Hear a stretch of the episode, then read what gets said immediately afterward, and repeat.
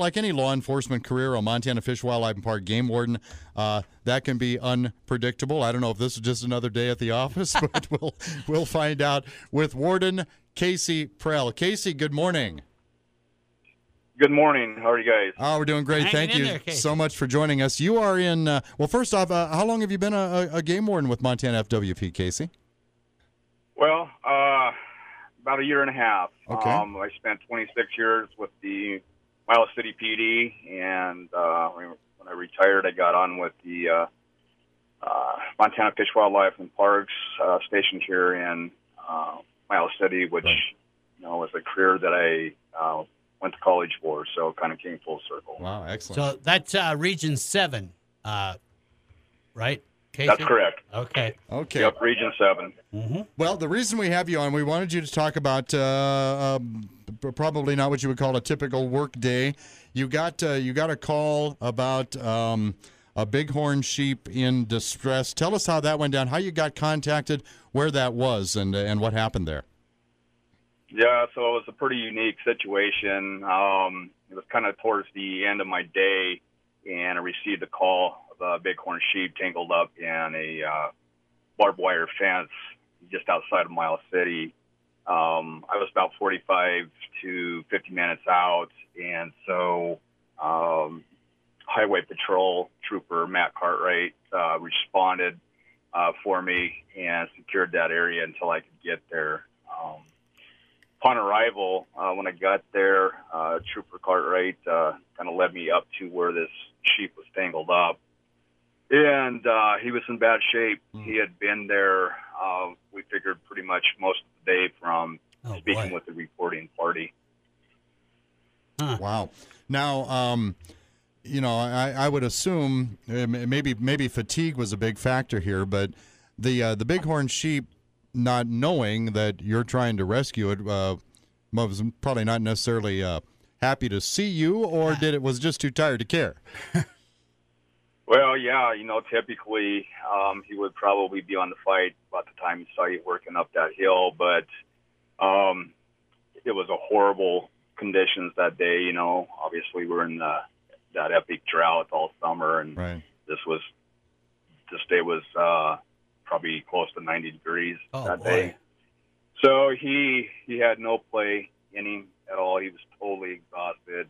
When I walked up on him, I, I thought really he was probably going to be dead in the next probably 30 minutes or so. So he was probably Um, really, really dehydrated, huh, Casey? Completely dehydrated, totally exhausted, uh, just totally spent. He had nothing left at all. So I ran back to my truck and I grabbed some pliers. Um, came back up, got up on the uh, uphill side of him. Uh, you just don't know how much they still have in them, and of course, once that adrenaline kicks in, and and uh, it was kind of a 50-50 deal, uh, kind of a roll of the dice, whether you know we have to dispatch this animal or or uh, uh, you know try to recover him, and that was the call that I made. And I cut the fence and ran uphill, got behind a tree, because when I hit that wire, you know, he rolled out pretty quick and uh, just kind of laid on the ground. Uh, Mm. There was nothing to him, Oh. and I wanted to get him up, you know, kind of into a bedding position. So I, I eased back down towards him, um, had a long stick, kind of prodded him a little bit, and there was nothing there to him. And so I got in behind him, got a handful of uh, uh, hide and one horn, and got him rolled up onto his chest, and then back away really quick. Yeah. And uh, worked back about a hundred yards, went ahead and cleared the trooper and the reporting party, and I just stayed there and observed him yeah, until dark.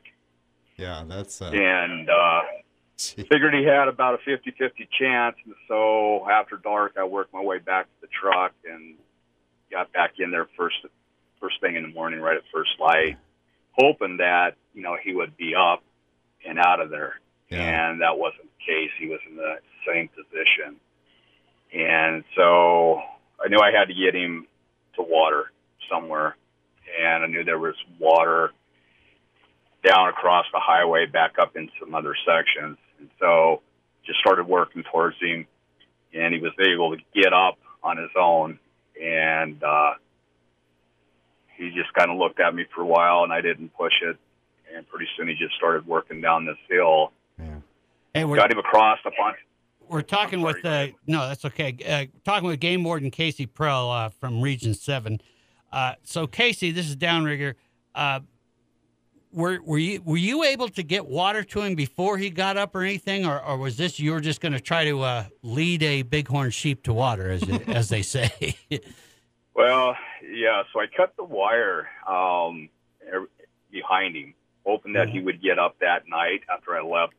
And there was a section to the south of him that I was hoping he would get up in the night and work towards um, to water. He was he had a lot of scarring, you know, a lot Oh, of uh, lacerations to his uh, lower hock area and his uh, Achilles area and so I, I just wasn't sure if he was going to be able to get up. Uh, were you, uh, or did you, or were you, Casey, able? Uh, did you, did you tag the sheep just so you could kind of track its progress, see how it's doing, or do you know anything about that right now? No, I don't know anything about it. Um, uh, we do have um, supervisor and a couple other wardens. They hike that area, um, you know, especially during the summer, um, quite often just to work out. And uh, nobody came across him. Um, you know that that Yeah. second day when I came back and he was still there, I was able to get him across up into a canyon area and cut a fence where he went in to this other section, hoping, you know, he would just work down. There was a lot of good north facing timber, uh, no cattle. I knew there was water there. And then the third day, I went back and uh, he had worked his way into a section that had a secondary fence that I wasn't aware of. And so I cut that wire as well and uh, tried to get him hazed there. And he bypassed the first section of fence I cut.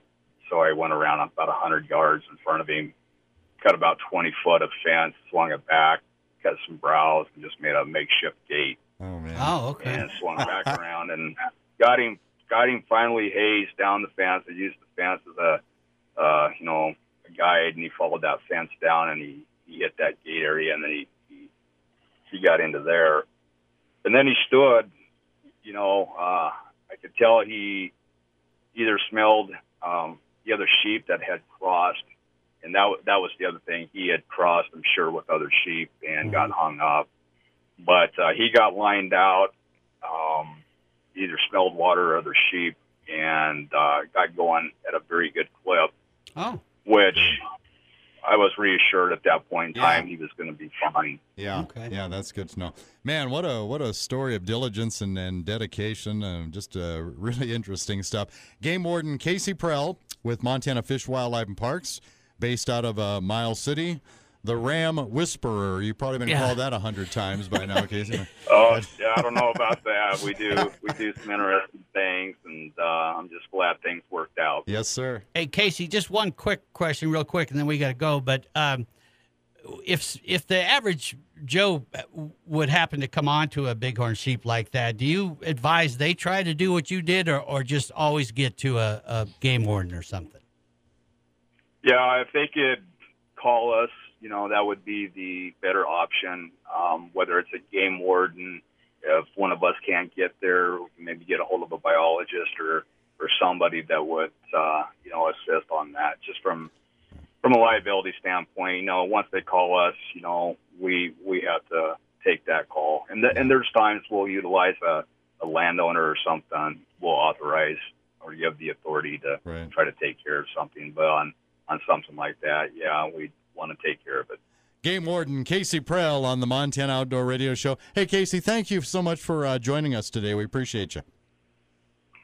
No, thank you. I, I appreciate the opportunity. Yeah, thanks for all your service out there. We appreciate it very much.